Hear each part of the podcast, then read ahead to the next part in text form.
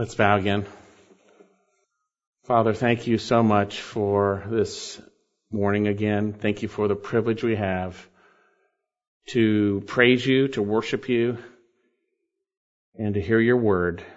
And I pray as we come into your word now that you would help me to share it exactly as you desire, that your word would uh, be divided rightly, and that you would be the one that does that through me that all of us would respond in a way that you desire so that you be greatly glorified. We ask you to bless this, bless your word as it goes out. In Jesus' name. Well, you've probably heard that old saying, uh, sow a thought, reap an action. Uh, sow an action, reap a habit. Uh, sow a habit, reap a life. Uh, in the book of Proverbs, speaking of the rich man uh, who has uh, his own, uh, seeing his riches as his uh, life in a sense, the writer says, as he thinks in his heart, so he is. You know, the way we think really is who we are. And uh, before we came to Christ, we just thought about the things of us and the things of our lives and the things of the world, whatever it was, that's what we thought about. And when we came to Christ, our hearts were changed. And we began, because of God's Word, to think about the things of God. And we, we, des- we desire to follow the Lord. If you're a true believer, you want to follow the Lord. You don't want to go out and live a worldly lifestyle. You don't want to live uh, and set your mind on the things below. You don't want to do that. You want to follow Christ. And yet, as we follow Christ, there are threats to our faith in Christ.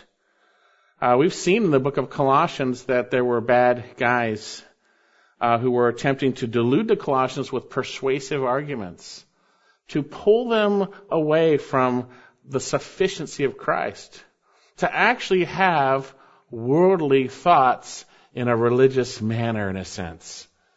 And uh, in that, we need to be careful because we can, as we follow Christ, start to think we're following Him, thinking about things the way we used to think about things.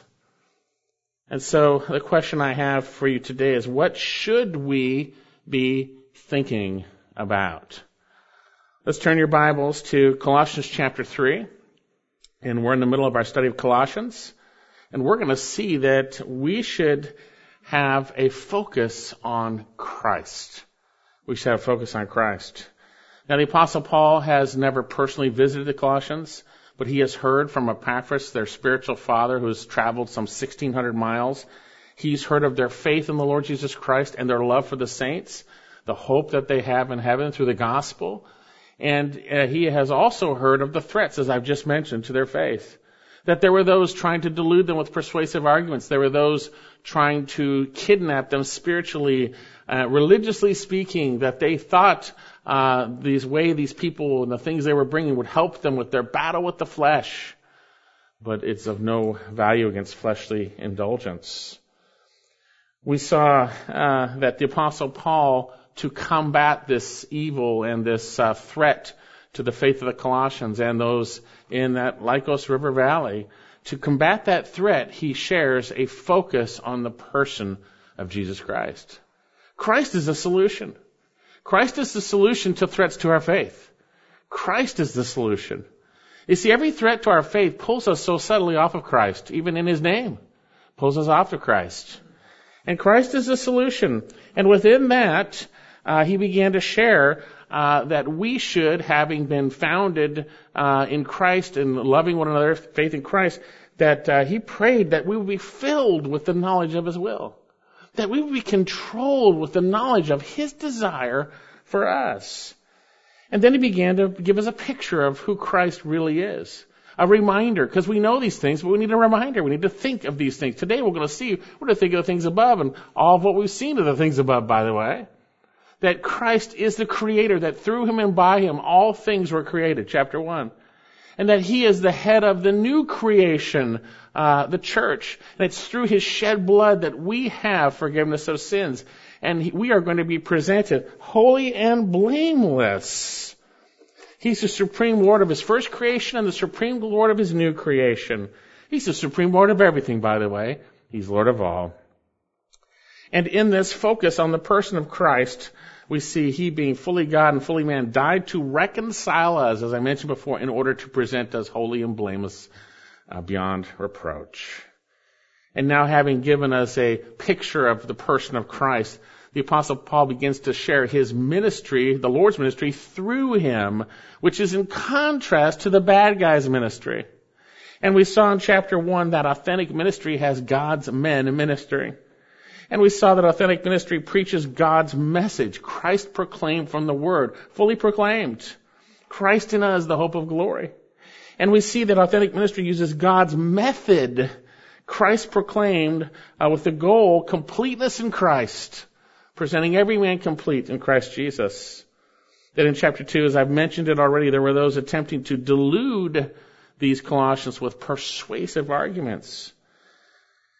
Uh, they were being tempted to be kidnapped spiritually, taken away, dragged away. And we saw that these persuasive arguments were in contrast to the reality of who we really are. That as we have received Christ, we should so walk in Him. And we saw the apostle Paul share the truth concerning the person of Christ, that He is God in human flesh. And that in Him we are complete.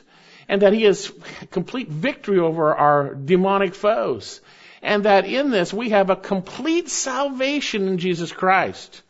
Therefore, we shouldn't let these bad guys bamboozle us. As we saw, there were three ways that our faith could get shipwrecked.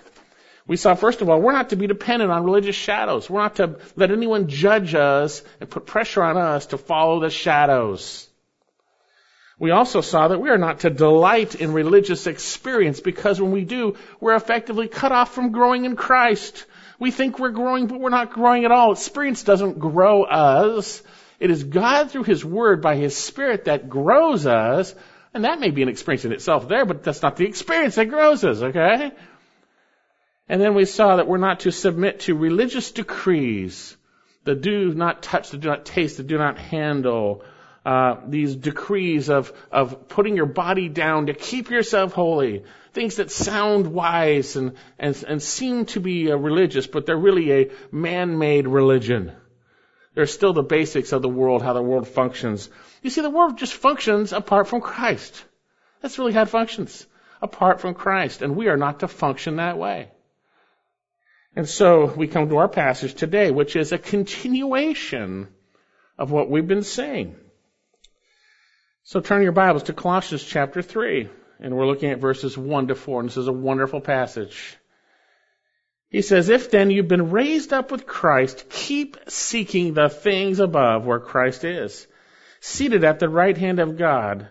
Set your mind on the things above, not the things that are on earth. For you have died and your life is hidden with God in Christ. When Christ, who is our life, is, is revealed, then you also will be revealed with him in glory. Tremendous passage. Now, this passage is sandwiched within this idea of fleshly indulgence. Back in chapter 2, these things are of no value against fleshly indulgence. Those religious things the false guys are trying to bring to you. They're of no value. They're of no value. And then we have this statement concerning who we are in Christ and what, where our minds are to be. And then right after this, we have that we should be dead to those things Consider yourself dead to those, those, those uh, fleshly indulgences in a sense. It's really in that context. And so this is really putting a practical application on everything he's taught already. This is really the, the practical workings of how not to get caught up in your flesh. It's really the practical workings of that. And so then notice we have this command, first of all. If then you've been raised up with Christ, keep seeking the things above. Keep seeking things above. Now this is a command. The, the command is keep seeking the things above with a, with a qualifier, if then you've been raised up with Christ. And it speaks of a continual habitual action. Continually habitually seek the things above. Seek them.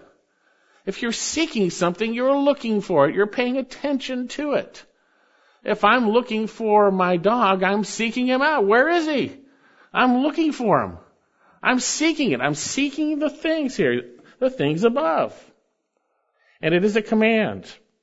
And notice, grammatically, it's strengthened by verse 2. Set your mind on the things above, not the things that are on earth.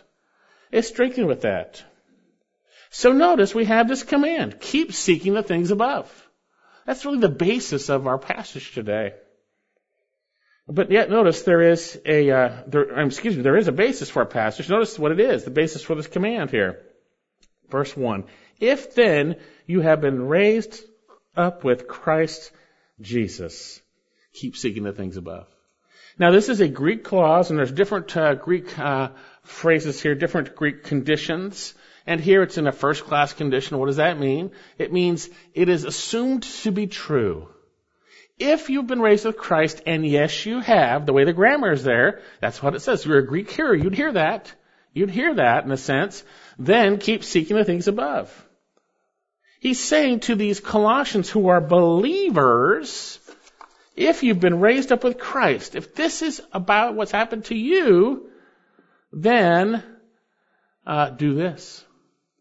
Now we saw earlier in chapter 2 verse 20 a Similar statement, but uh, in a different uh, portion.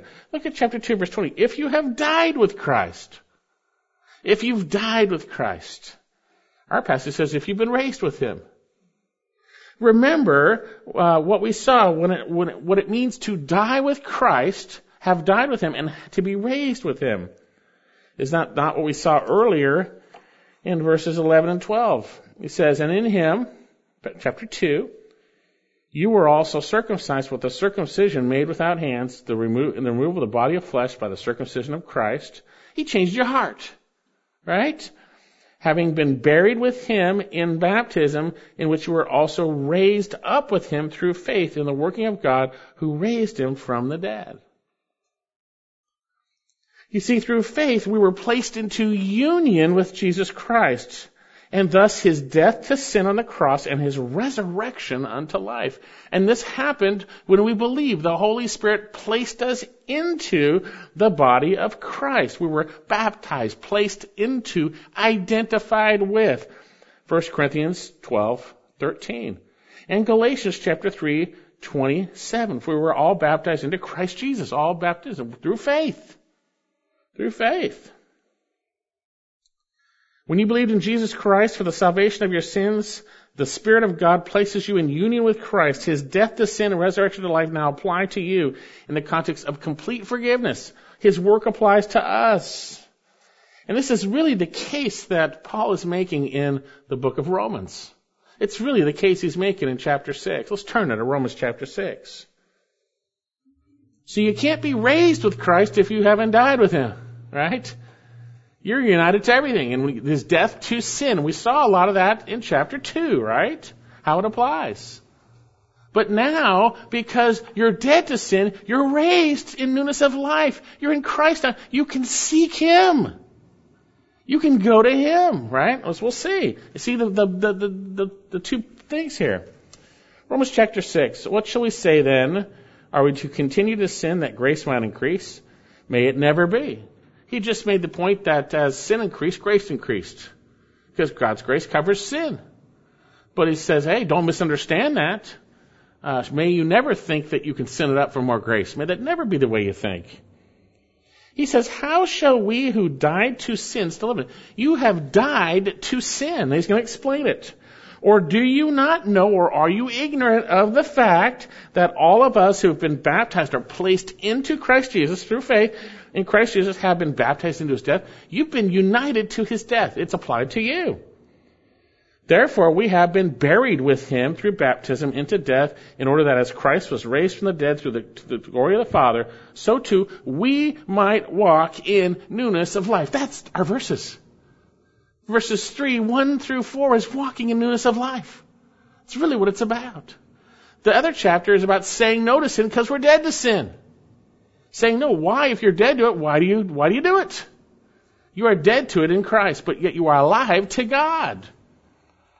And so he says here, for if we have, verse 5, Romans 6, become united in, with him in the likeness of his death, certainly we shall also be in the likeness of his resurrection, knowing this, that our old self was, and you could see this in the Greek, co-crucified with him, and that our body of sin might be done away. We still have this body of sin. Who will set me free? Paul talks about the body of sin in chapter 7.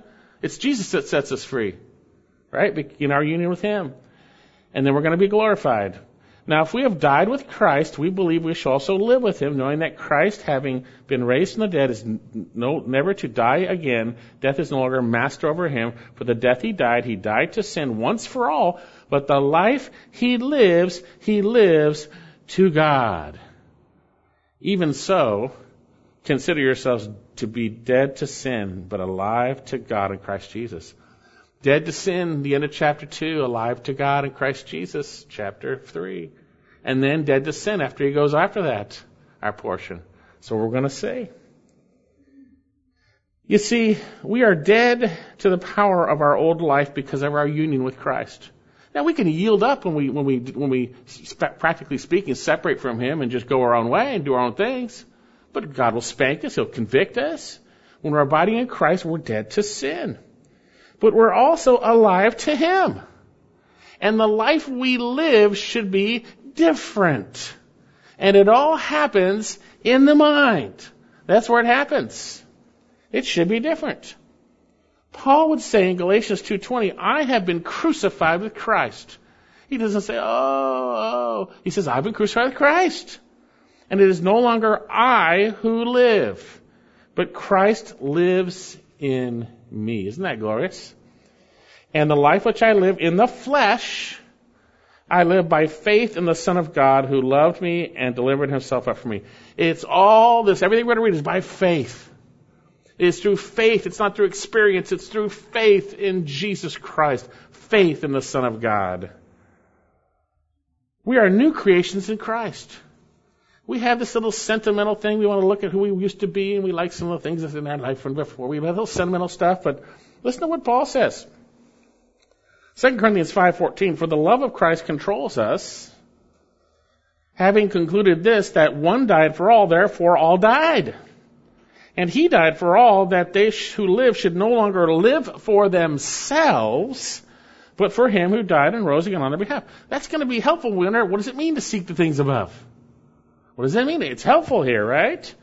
Therefore, from now on, we recognize no man according to the flesh, even though we've known Christ according to the flesh. Yet now we know him thus no longer.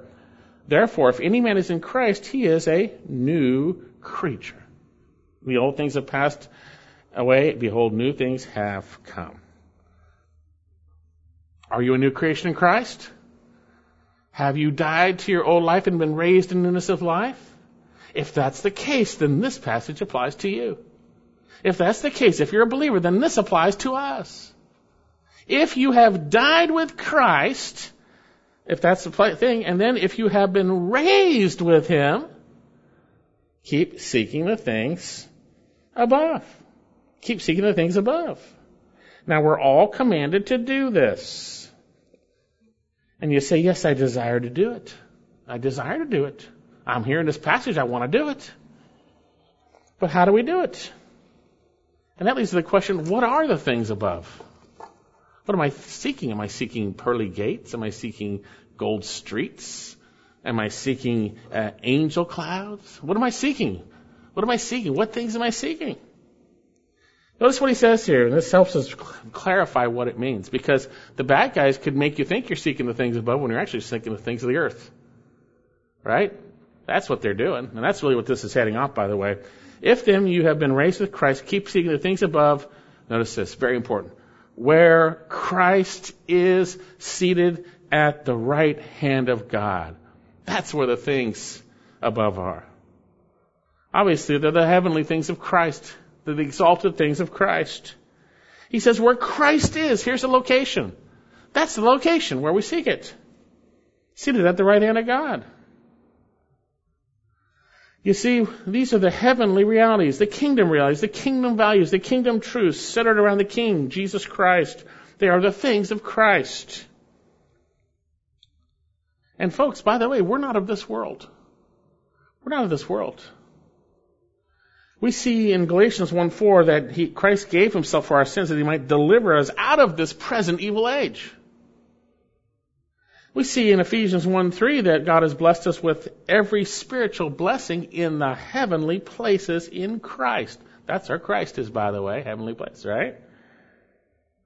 We know that we are aliens and sojourners on this earth. 1 Peter 1 1 and 2 11. What about Abraham? Abraham, he, he, he lived on this earth. He had cattle. He had uh, situations with his uh, you know, relatives, all this stuff, you know. But he was seeking something different. He understood he was looking for a different country. Take a look at Hebrews chapter 11. Hebrews chapter 11. Hebrews 11 verse 13, and this is in the context of those uh, testified of by God who fought the good fight of faith and endured to the end. God is testifying of them. This is that great cloud of testifiers. This is some of them right here. Hebrews 11:13 and all these died in faith without receiving the promises but having seen them and having welcomed them from a distance and having confessed that they were strangers and exiles on the earth for those who say such things make it clear they're seeking a country of their own and indeed if they'd been thinking of the country from which they went out, they would have had opportunity to return. But as it is, they desire a better country, that is a heavenly one. Therefore, God is not ashamed to be called their God, for he has prepared a city for them. Seeking a better country. Seeking a better place. Hey, we're here. I'm not, I'm not somewhere else. I'm here. But we're going to see how we are to live in this world and do the things of the everyday realities of our of being human and in this world, but not be of this world. That's not a Bible verse. I mean, in the world, but not of it. But it's a, it's a principle we see. You see, our citizenship is in heaven. Our citizenship, Philippians 3:20, from which we also eagerly wait for a Savior, the Lord Jesus Christ. We're just passing through. We got to remember this. Got to remember this. Don't get too, you know, yes, you're gonna, yes, you're gonna be married, you're gonna have asked these different things, whatever it might be of jobs, you know, but we're still just passing through. All those things need to be seen through eternal lenses rather than worldly lenses, as we'll say. And that's the difference. We're commanded to be preoccupied with seeking Christ and His invisible kingdom realities. Look what Jesus says, Matthew 6:31. Do not be anxious then, he, Jesus says, what shall we eat or what shall we drink? With what shall we clothe ourselves? For all these things the Gentiles eagerly seek. Hey, they seek the stuff, the, the food and shelter and everything, you know, that's, that's what they seek. He says here, for your heavenly Father, now this is, this is being, setting your mind on things, but your heavenly Father knows. You, go, okay, I'm, we're going to redo my mind. Uh, he knows. He says he knows uh, that you need all these things.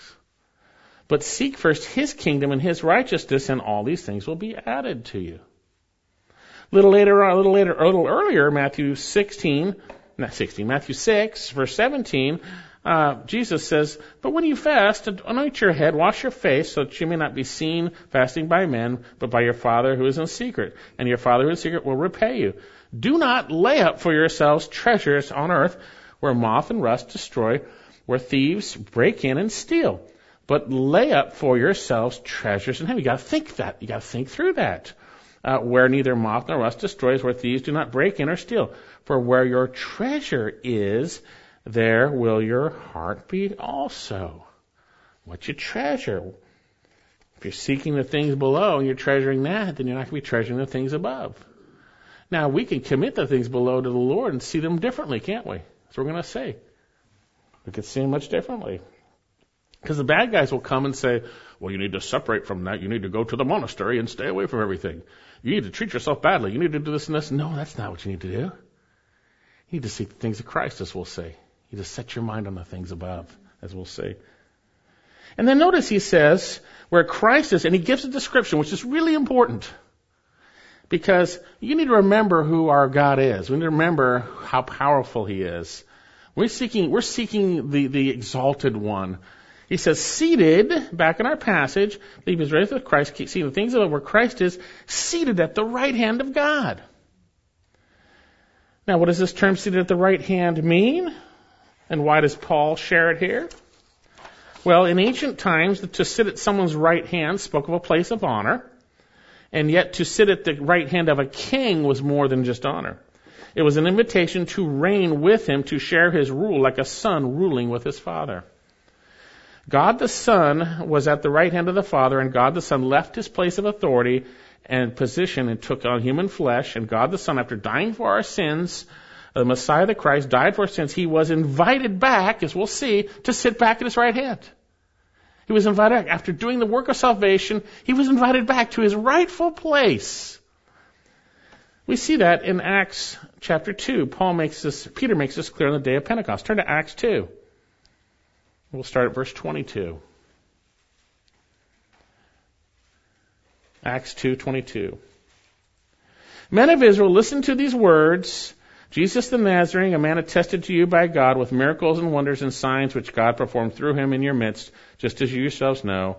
This man delivered up by a predetermined plan and foreknowledge of God, you nailed to a cross by the hands of godless men and put him to death. Verse 24, Acts 2:24.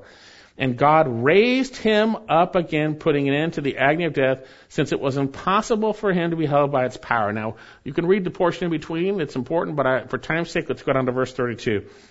Speaking of the resurrection, this Jesus God raised up again, to which we're all witnesses. Therefore, having been exalted to the right hand of God, and having received from the Father the promise of the Holy Spirit, he has poured forth this which you both see and hear. For it was David who ascended, not David who ascended into heaven, but he himself says, The Lord said to my Lord, Sit at my right hand until I make thine enemies a footstool. Therefore, let all the house of Israel know for certain God has made him both Lord and Christ, this Jesus whom you crucified, invited back to the right hand, to his place of authority and power. Authority and power. Jesus uh, shared to uh, the bad guys, the the high priest of his trial. Matthew 26, Jesus kept saying, the high priest said to him, I adjure you by the living God, 26 verse 63, you tell us whether you are the Christ, the Son of oh God. I always want to say it in that little voice from those cartoons. Tell us who you are. You know, the, the, the bad guys, right? And he says here, Jesus said to him, you have said it yourself. Nevertheless, I tell you, hereafter you shall see the Son of Man sitting at the right hand of power and coming in the clouds of heaven the right hand of power. You see, when you see this phrase right hand here, it's speaking of power, authority, and deity. We have a powerful God who is in control of everything. You seek the God who's in control of everything. No, not some stupid stuff to keep you from sinning. Seek Jesus, the all powerful God. Seek Him instead. Moses sings of the right hand destroying his enemies. Exodus 15:6, Thy right hand, O Lord, is majestic in power. Thy right hand, O Lord, shatters the enemy. David writes to the right hand, Psalm 16:11, That will make me know the path of, path of life. In thy presence is fullness of joy. In thy right hand are pleasures forevermore. Psalm 17:7, Wondrously show thy loving kindness, O Savior of those who take refuge at thy right hand. Psalm 18:35 Thou hast made me thou hast also given me a shield of thy salvation and thy up, thy right hand upholds me and thy gentleness makes me great like that. Psalm 20 verse 6 Now I know the Lord saves his anointed and he will answer from his holy heaven with the saving strength of his right hand. Jesus Christ is at the right hand of the Father and he is there after having accomplished the work of redemption on our behalf. Hebrews chapter 1 verse 3, and he is the radiance and glory, of exact representation of his nature, and upholds all things by the word of his power. When he had made purification of sins, he sat down at the right hand of the majesty on high. He upholds everything with his power, the word of his power. After he made purification of sins, he sat down at the right hand Hebrews 10:9. Then he said, "Behold, I've come to do thy will." He takes away the first in order to establish the second. By this will, that's Jesus coming, by the way, we have been sanctified through the offering of the body of Jesus once for all. Jesus Christ once for all. And every priest stands ministering and offering time after time the same sacrifices, which can never take away sins, Hebrews 10:12. But he having offered one sacrifice for sins for all time, sat down at the right hand of God. The work is done. Seek the things above where Christ is at the right, at the right hand, right? Seated at the right hand of God. He's speaking of the exalted, all powerful Lord Jesus Christ who accomplished our salvation. That's whom we need to be going to. When you've got a problem, you need to go to Him. We need to continually seek Him, as we're going to see. Don't seek the stuff. Don't seek the fake people giving you fake stuff. Seek the Lord Jesus Christ. Actually, who we set our minds on continually habitually does kind of reveal who we are. Romans chapter 8, verse 5 For those who are according to the flesh set their minds on the things of the flesh, but those according to the Spirit, the things of the Spirit. For the mindset on the flesh is death, but the mindset on the Spirit is life and peace. You want life and peace? You got to be in Jesus. Set your mind on Him. You're going to have peace, by the way. You experience His life. Keep seeking the things above, the things of the exalted, all powerful Jesus who has accomplished our salvation. See this world and its trials and temptations from His perspective. His perspective. Yes, you got to go to work, but do your work heartily in the Lord. Yes, you, you, you, you know, you're, we're on this, this earth and we have relationships, but they need to be guided by what God says about those relationships. Whatever it is, God's Word needs to be the focus in God Himself. You see, remember, all the treasures of wisdom and knowledge are in Christ. He is God in human flesh, and in Him we're complete. And in Him we have a complete salvation and complete victory over Satan and his minions. Set your mind on it. Set your mind on it. I venture to say when we're struggling, we're not setting our mind on the fact that we're complete in Him. I venture to say that when we're struggling at times, now He's a gracious God. Go to Him. He'll help you. But I venture to say we, we get sidetracked. Our focus gets off. So how do we do this? How do we keep our minds focused on the Lord Jesus above? How do we do it? Well, let's take a look at our passage again. If then you've been raised up with Christ, keep seeking the things above where Christ is seated at the right hand of God. Then notice the second command here, verse 2. Set your mind on the things above, not the things of earth. Here we go. We need to make a decision. Make a decision. Make a decision to do something here. And here it is to set your mind on the things above. Set your mind, the Greek term is phroneo, which means to think. It's imperative command. So think about the things above. Think about that. Make a conscious decision to focus on the exalted, all-powerful Christ who accomplished your salvation. Make a conscious decision to get your mind back on Jesus. We're to be fixing our eyes on Jesus, the author and perfecter of faith. For the joy set before him, endured the cross, despising the shame. But, right? We see that. Fix your eyes on Jesus. So how do we seek the things of Christ? We need to set our mind on them. And notice he says in contrast, and we'll see a minute more specifically, in contrast, not the things that are on earth. So how I do it is I gotta not look at something to look at something else. I don't want to be like this, you know, and looking at one thing here and here, right? No, I want to be setting my mind on one thing here. So in contrast, first of all, what are the things of earth? What are the things of earth? They are the visible realities, temporal, earthly things, the things of the world, the things of man, as we've seen already. Even religious things. My desire, my needs, my will, my flesh, my exaltation, man's interests. Remember, we saw these things earlier. We saw the things of the world earlier. They were packaged religiously, but we saw them earlier. Colossians chapter 2 verse 8, see to that no one takes you captive through philosophy. That's a thing of earth. Through empty deception according to the tradition of men. That's a thing of earth. According to the elementary principles of the world. That's a thing of earth. How the world functions.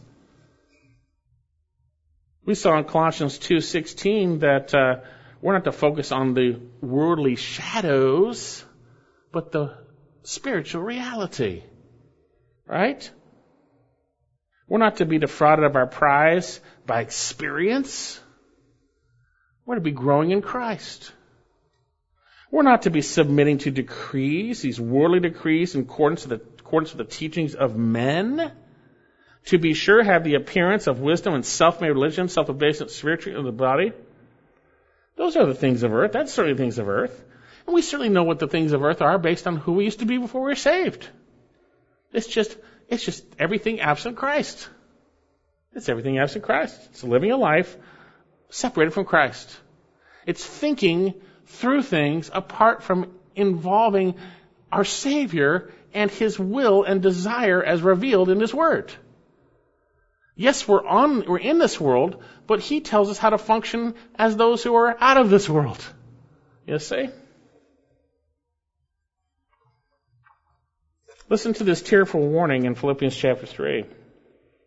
This is, these are those who kind of made a, made a profession but didn't really have it. Philippians 3.17, Brethren, join in following my example and observe those who walk according to the pattern you have in us. For many walk, of whom I often told you, and now tell you even weeping, they're enemies of the cross of Christ. The enemy of the cross of Christ, that's not good. That's kind of bad. Whose end is destruction. I don't think they're saved. Whose God is their appetite, whose glory is in their shame. You see that? Go watch YouTube. There you go, right? Glory and shame. That's what you see. Who set their mind on earthly things. Now, some might say you're too heavenly minded and no earthly good.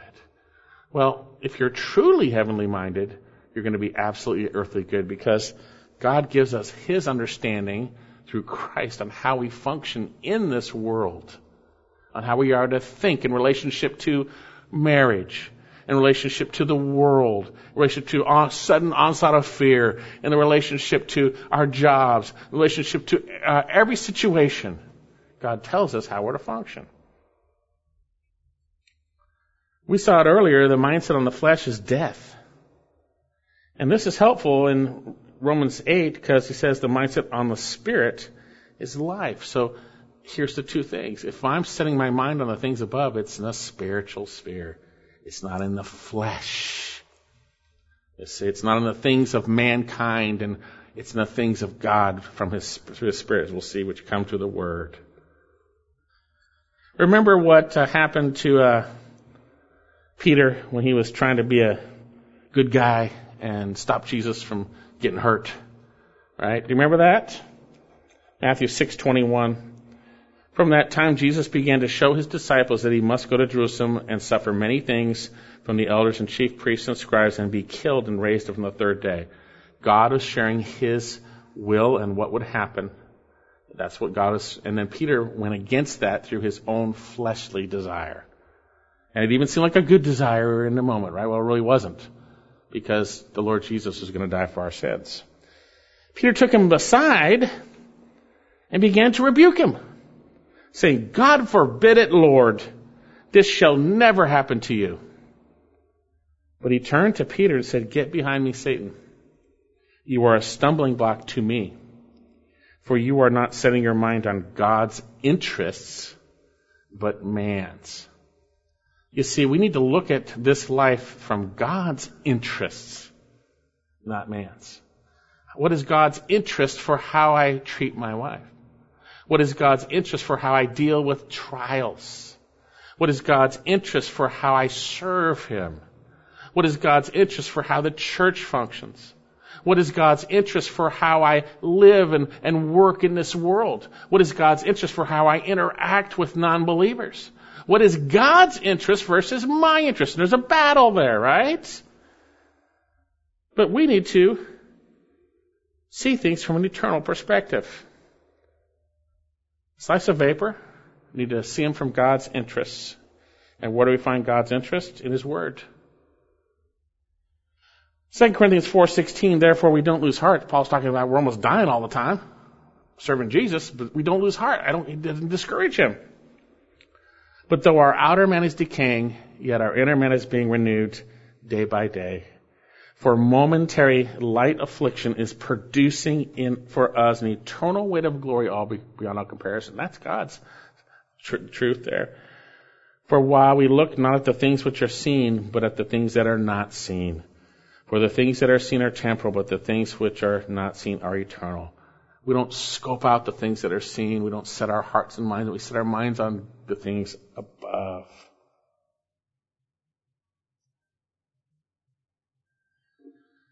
It doesn't mean that we're driving along and we can't steer the car because we're thinking of things above. It Doesn't mean we don't, you know, eat food because that's not from above. It's seeing everything from God's perspective.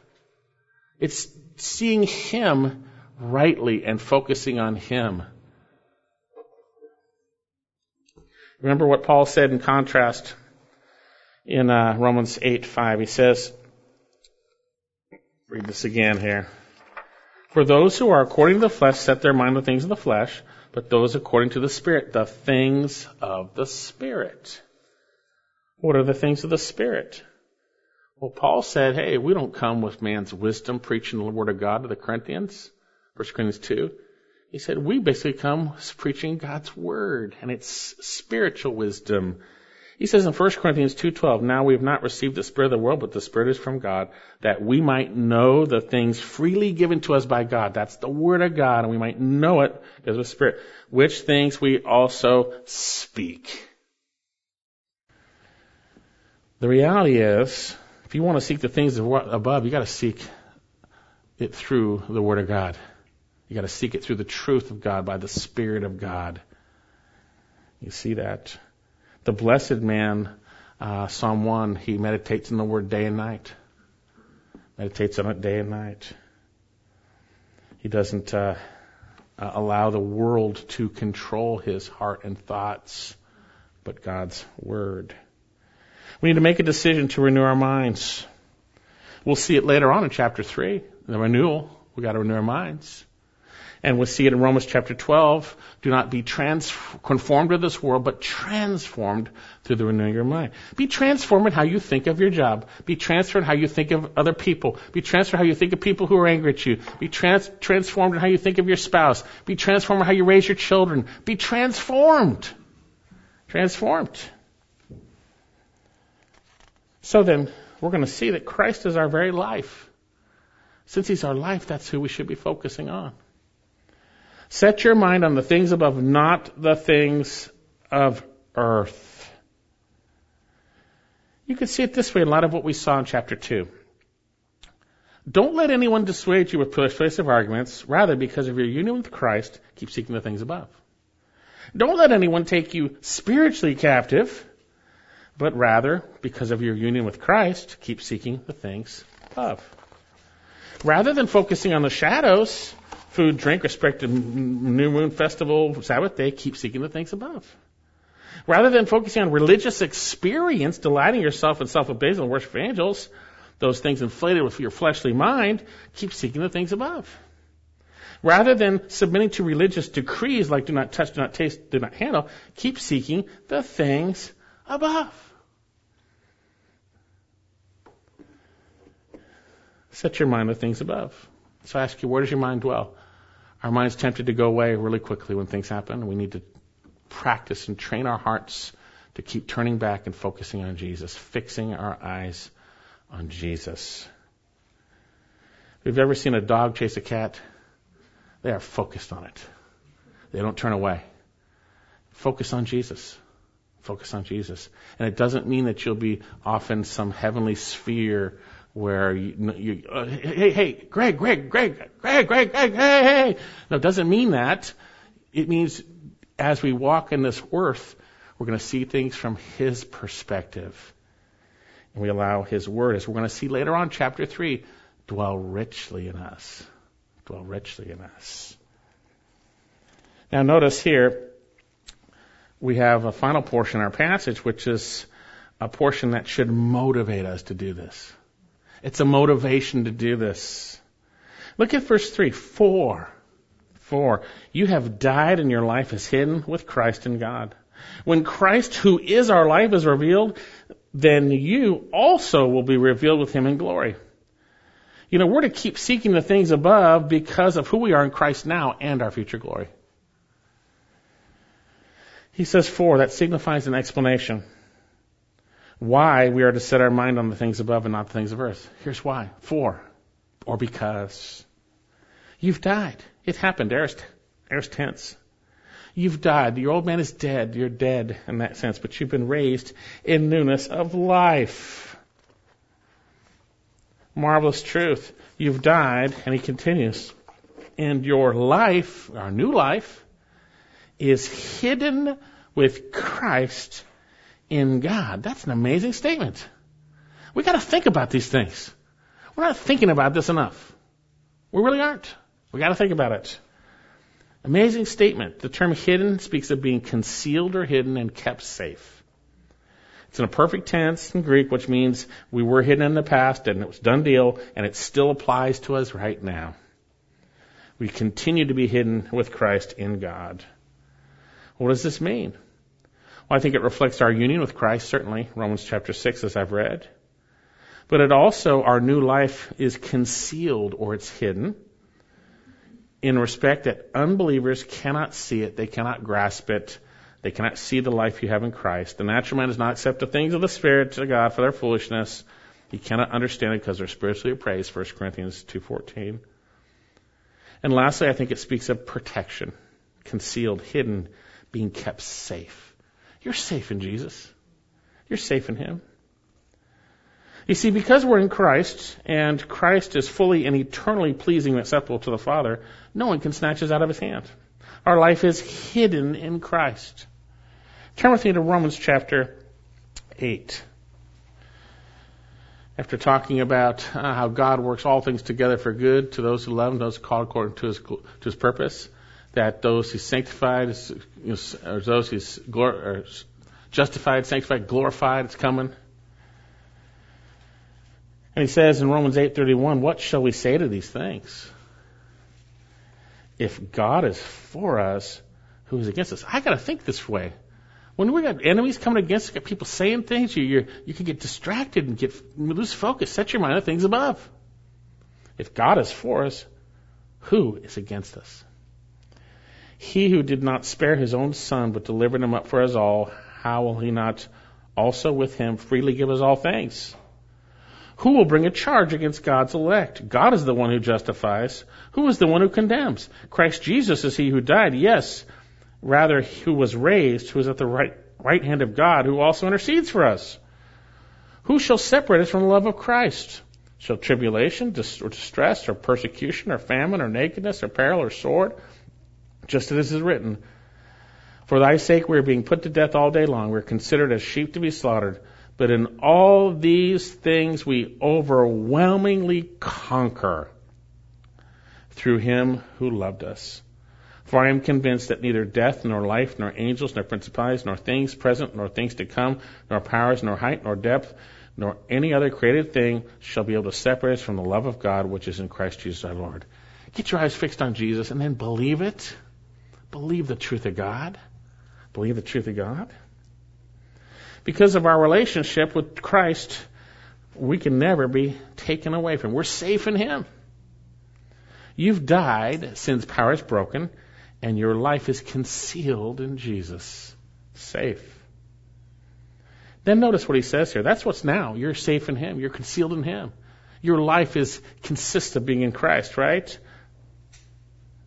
He says, when Christ, verse 4, who is our life. Now, translators added the word who is here, not added it, but they, they put it there to help us understand translation from Greek. Literally, it's when Christ, our life, when Christ, our life, is revealed, then you will also be revealed with him in glory. You see, true life is summed up in a real relationship with the Lord. A real relationship. Jesus said in John 17:3, "This is eternal life, that they might know thee, the one only true God, and your Son whom thou hast sent." It's a relationship with the living God. We understand relationships within one another. We have a relationship with Jesus. Jesus. Paul summed up his life in Christ. He said, "To live is Christ; to die is gain." He said, "The life I live," Galatians 2:20, "I live by faith." It's by faith, brothers and sisters. It's not by experience. It's by faith, believing in Jesus and trusting in His Word, focusing on Him. It's by faith. You see, we are hidden in Christ and He is our life. He's our life. If you've been raised with Christ, Christ is your life. Set your mind on the things above, where Christ is. Are you living a life by faith in the Son of God? If not, you're not going to be able to set your mind on the things above. It's not going to happen. Christ is our life. But notice, when Christ, who is our life, is revealed, then you also will be revealed with him in glory. This keeps us our focus on the Lord. It just motivates us.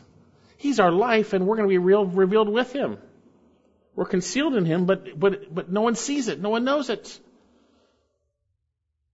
When Christ is revealed. Now, I'll just briefly share this. This is speaking of his coming in glory. That's what it's speaking of. And I'll briefly share uh, uh, an overview of the end times events to get us to this point. We know that the next thing on God's prophetic clock for us is what we call the rapture. It's where we're forcibly grabbed. It is where the bodies that are in the graves are resurrected and the spirits that have died come with Jesus and they're glorified. And those who are alive and remain are changed and we're caught up in the air together to be with the Lord forever. 1 Corinthians 15, 1 Thessalonians 4, 13 through 18, John 14, 1 through 3.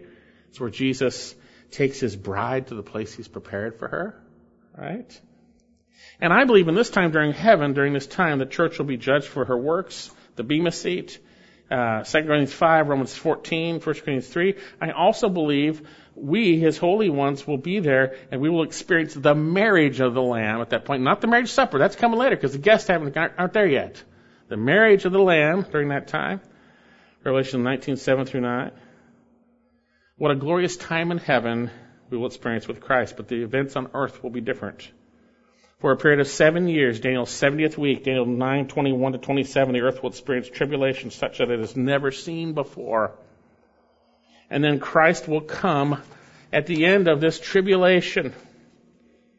The seven year tribulation uh, will begin with a covenant made with Israel and the Antichrist. The midpoint, this Antichrist Satan, having been cast out of heaven for good, pursues Israel, Romans, Revelation 12:13, and gives his Antichrist the authority, uh, all his authority and power, Revelation 13. He'll declare himself to be God, Daniel 9:27, 2 Thessalonians 2, 1 through 4, and then Matthew 24:15. And then as God brings forth his distress, it's the, the the day of Jacob's trouble, time of Jacob's distress. Two thirds will be killed of Israel, one will remain. At the end of the tribulation, Christ will come, that's seven years, personally with his holy ones, that's the saints, that's the church, plant his feet on the Mount of Olives, the battle of Armageddon, he will destroy his enemies and save all Israel. Ezekiel 34, 36 to 39, Jeremiah 30, Joel 3, Zechariah 12, 14, Romans 11, and Revelation 19. This is what our passage is speaking of. When he comes in glory, we're going to be with him. We're going to be with him. Revelation 1 7, Behold, he is coming in the clouds, and every eye will see him, and even those who pierced him, and all the tribes of the earth will mourn over him. Even so, Amen. Turn to Revelation, excuse me, Matthew chapter 24 as we finish up. Matthew 24 29. Matthew 24:29 and says, "But immediately after the tribulation of those days, the sun will be darkened, the moon will not give its light, and the stars will fall from the sky, and the powers of the heavens will be shaken, and then the sign of the, the sign of the Son of Man will appear in the sky.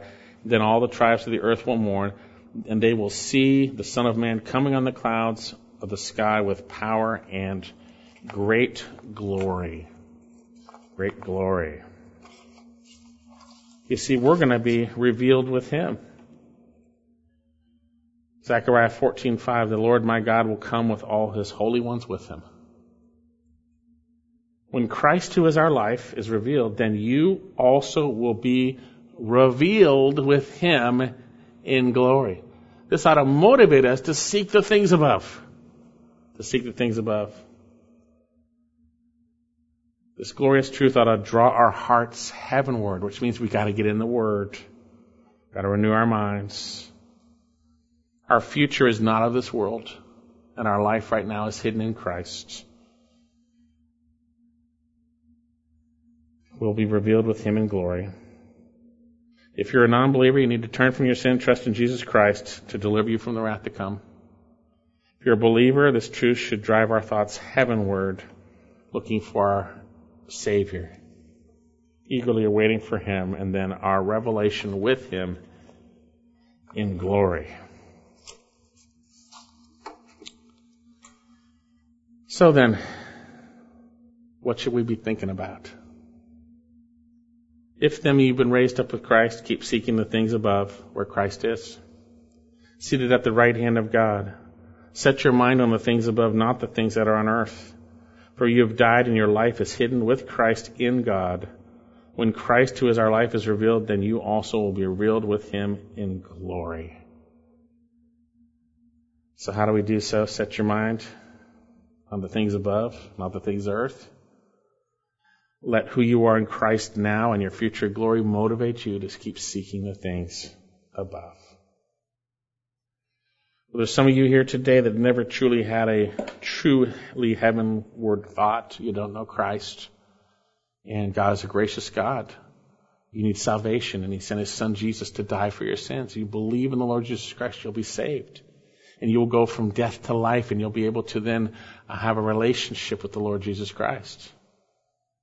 And for us, we need to continually set our mind on the things above. We need to do so by meditating in His Word, allowing it to control our hearts, letting it dwell richly. Every area, whether it's church, applying God's Word to that, whether it's a conversation, whether it's an interaction, whether it's our work, applying it, and when we fail applying God's Word, confessing, knowing He forgives us, right? Applying His Word and keeping our focus on our exalted, powerful Lord Jesus Christ. Focus on Him. Let's pray. Father, thank you for your word, and I pray that we would keep seeking the things above where Christ is. Lord, we, we do so, but we fail so often, and it is so weak at times, our seeking. Lord, may we fix our eyes upon Jesus. May we uh, live this life by faith in your Son. May, may we truly be able to say Christ is our life because he is. Thank you, Lord, for what you've done through your son Jesus, and I pray that you would continue to use your word to motivate us to set our hearts on the things above, the things of earth. In Jesus' name, amen.